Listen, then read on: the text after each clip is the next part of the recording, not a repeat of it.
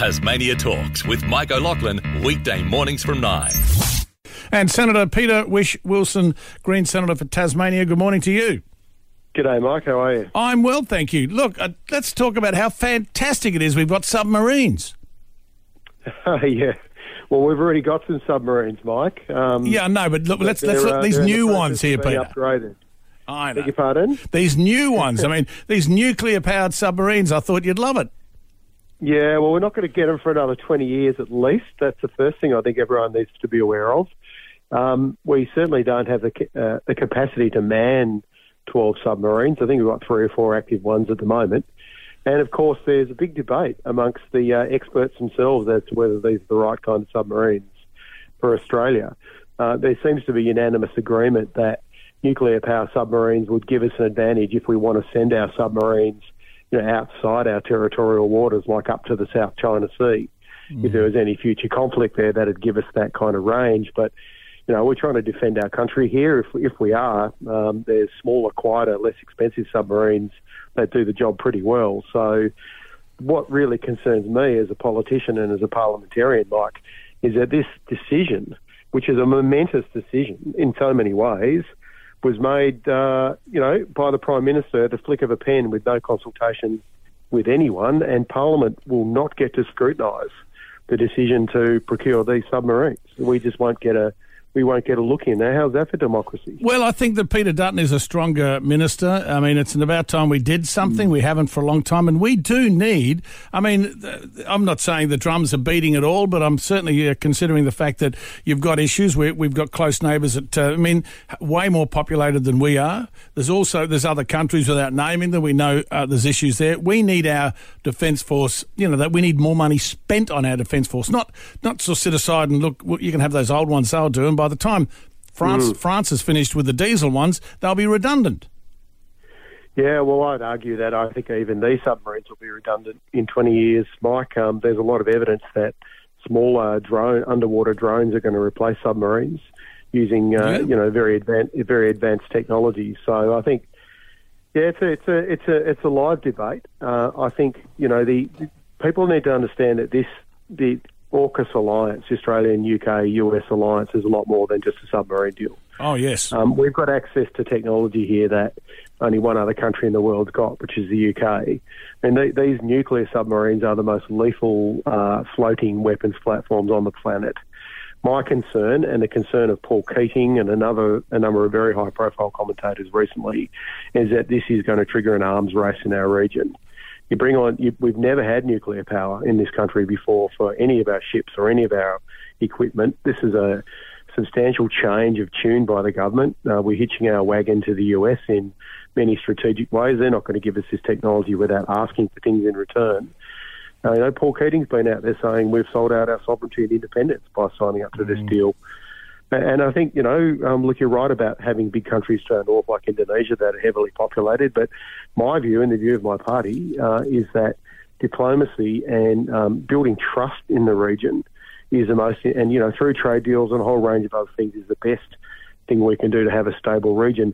You know, embarking on uh, adopting nuclear power in our submarines is going to trigger an arms race and make the, you know, it'll it'll ruin trust, and I think it'll make the region a lot more unstable. And who knows what our neighbours are, are going to start buying and start building. I've now. never, Peter. I've never actually heard um, the Greens say much about the fact that we uh, export seven hundred and fifty million dollars worth of uranium. I've never heard anyone sort of bounce up and down about that much.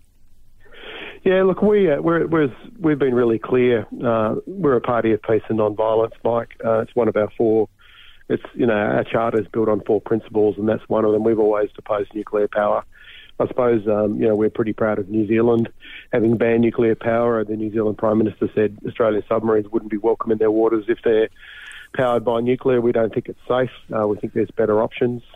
Um, we're proud of that. Uh, not not reconciling from the fact that we've opposed uh, nuclear uh, mining uranium as well. Um, and I think most, to be honest, I think most Australians do. Um, I uh, personally, you know, as someone who wants to see this country powered by renewables in the future, uh, I see the nuclear debate as a political red herring. I always have, like, I, you know, when you when you when you see nuclear, all right, so we, we adopt nuclear power for submarines, and that, that's what's going to power our subs.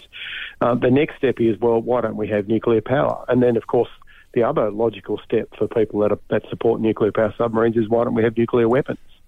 Uh, it's a slippery slope, and, and, it's not one I think we should be going down.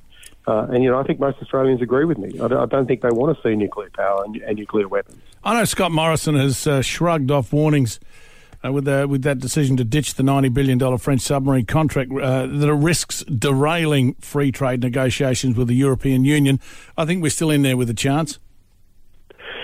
Yeah, look, I think um, that, that's the kind of things that they'll be raised. Certainly, we've heard they've raised him in the mm. last couple of days in New York at the UN General Assembly.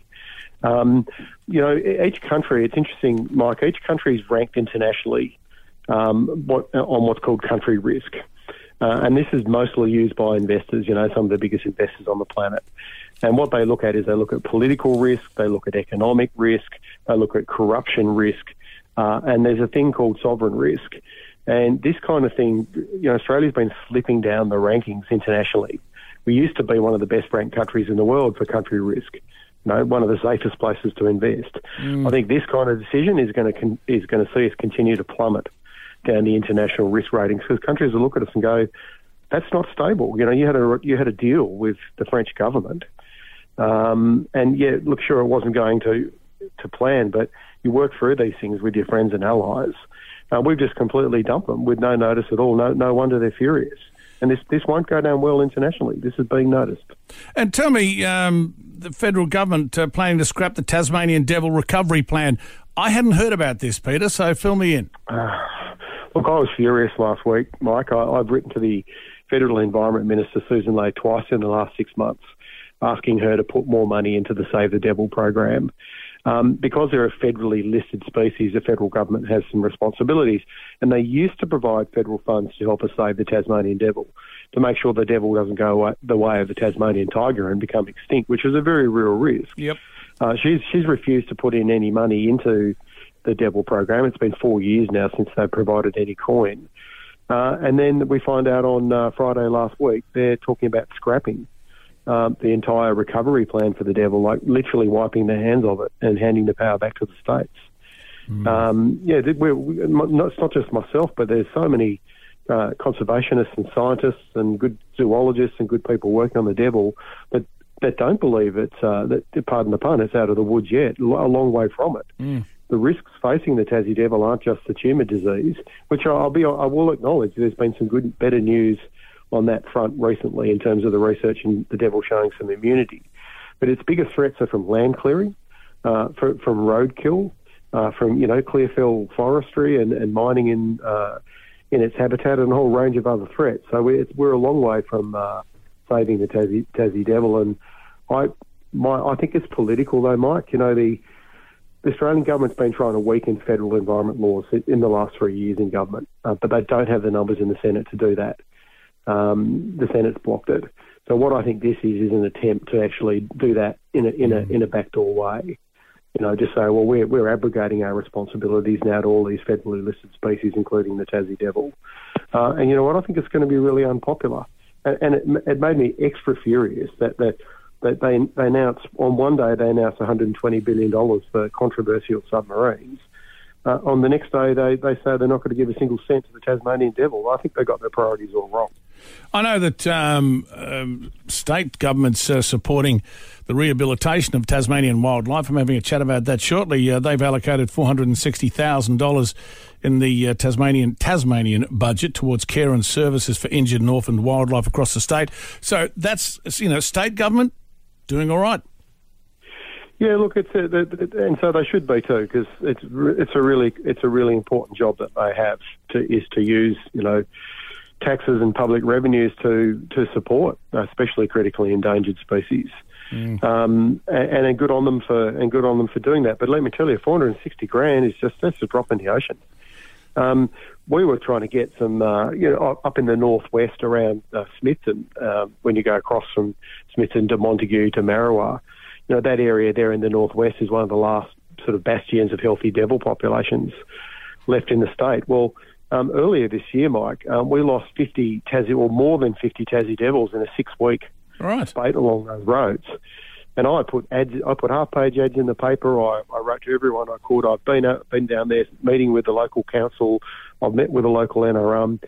NRM just to put signage on those roads or put other devil mitigation measures like devil-proof fencing, uh, you know, corrugations on the roads, make sure the roads are, are properly maintained so there's, you know, all the grass and the and and the um, the the stuff is cut from the side of the roads to give drivers more time to react.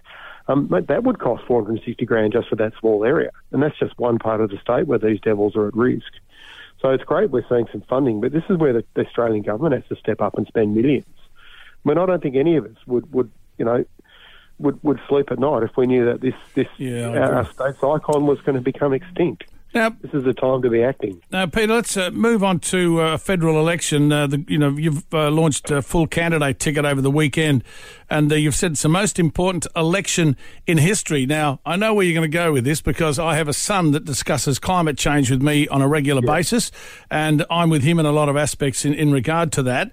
But I mean, um, you, you know, and, and Australia, we do we lag behind dreadfully. Even Boris Johnson has said we do. I mean, for heaven's sakes, for yes. Boris to say something in the UK. but I mean, this is why. Why? Why? What is the? What are the Greens? What are your plans in that regard with yeah. this now full full ticket, if you like? Yeah. So look, um, don't take. I mean, I'd ask your listeners not to take my word for it. You know, I'm, I'm obviously very passionate about the environment, and, and, and that's why my party was set up. But this has come from 250 of the world's best uh, climate scientists. They're all very conservative people. They have no political affiliation with any party. They are saying, and I've watched their language change over the last 20 years since they've been putting out their their IPCC, um, Intergovernment Panel on Climate Change reports. They are saying that humanity is on the edge of an irreversible disaster. That is their words. They have said their report was a code red for humanity. These are very conservative people. They have to agree with every word on that report has to be wordsmithed through consensus. So you imagine that final report is a very conservative document, yet they were their own words. So if humanity is on the edge of an irreversible disaster and we have a short window to act, we simply cannot allow another four years of this government's denial, delay, and dysfunction in relation to climate change. We have five and a half years left of budget before we break mm. our 1.5 degree warming target. It, it is absolutely the facts that this has to be the most important federal election in our country's history if you care about climate change and you care about future generations. We simply have to get action. Peter, the UK has a target of, uh, I mentioned Boris before, has a target of cutting emissions by 78% of 2005 levels by the year 2035. It's got a net zero by 2050 targeted. Now, that target is enshrined in law in the UK, but that compares to Australia's 26 to 28% 2030 target and its preference, its preference as distinct from a firm commitment to achieve carbon neutrality by mid-century. I mean, for, for even for those deniers, we've got to look at this. We, the, you can't deny it. I mean, also, let's if you look at a positive, there can be um, economic opportunity. Oh, to- look, totally. look, we're we're a global embarrassment, but you know, it's just like a Green New Deal. You know, if you want to, if you want to engineer your way out of a problem, you've got to look at solutions. There's a massive amount of research and development and new industries to be built on the back of this. In fact, I think Forbes magazine just two weeks ago Mike Forbes magazine said that climate change is the biggest single investment opportunity since the internet. There's so many opportunities to create new jobs and new industries by doing the right thing mm. and looking after the planet and looking after future generations. The reason Australia is an international embarrassment, the reason we are, la- are a laggard, is our government, and I think the I put the Labor Party in the same camp. They are protecting. I'm glad you mentioned that because I was going to mention that. So you, you threw it in there. Good on you. Well, look, they're the same. They're, they're no different at all. They've, they've, they've, they've both got hopeless policies on climate change. They're trying to play small targets with each other and they're not giving voters a choice. Um, they are fighting a rearguard action for the fossil fuel industry and the industries of yesterday. Um, they know that you know that the fossil fuel industry makes about three billion dollars a day in profits. Every single day they can delay action is good for their balance sheets. Unfortunately, they're big donors to both major parties, yeah. and they get pay for play in Canberra. It's actually it's actually institutional corruption of our democracy. We've always been fighting for better disclosure laws on donors, and mm. we've been mm. fighting for independent commissions against corruption. We will never get moved to climate action until we can actually. In fact, the Australian people are the only people that can actually change this by well, voting. Well, well, climate change is going to be uh, it's it's definitely one of the top items on the agenda when Scott Morrison is having his chat with the US, Indian, and Japanese counterparts in Washington later this week. So I'll be interested to hear uh, what's going on there. If I can, though, Colin on Facebook has messaged with a question for you, Peter. He says, If these submarines aren't a good idea, what should we do if another country wants to invade us? Says Colin on Facebook.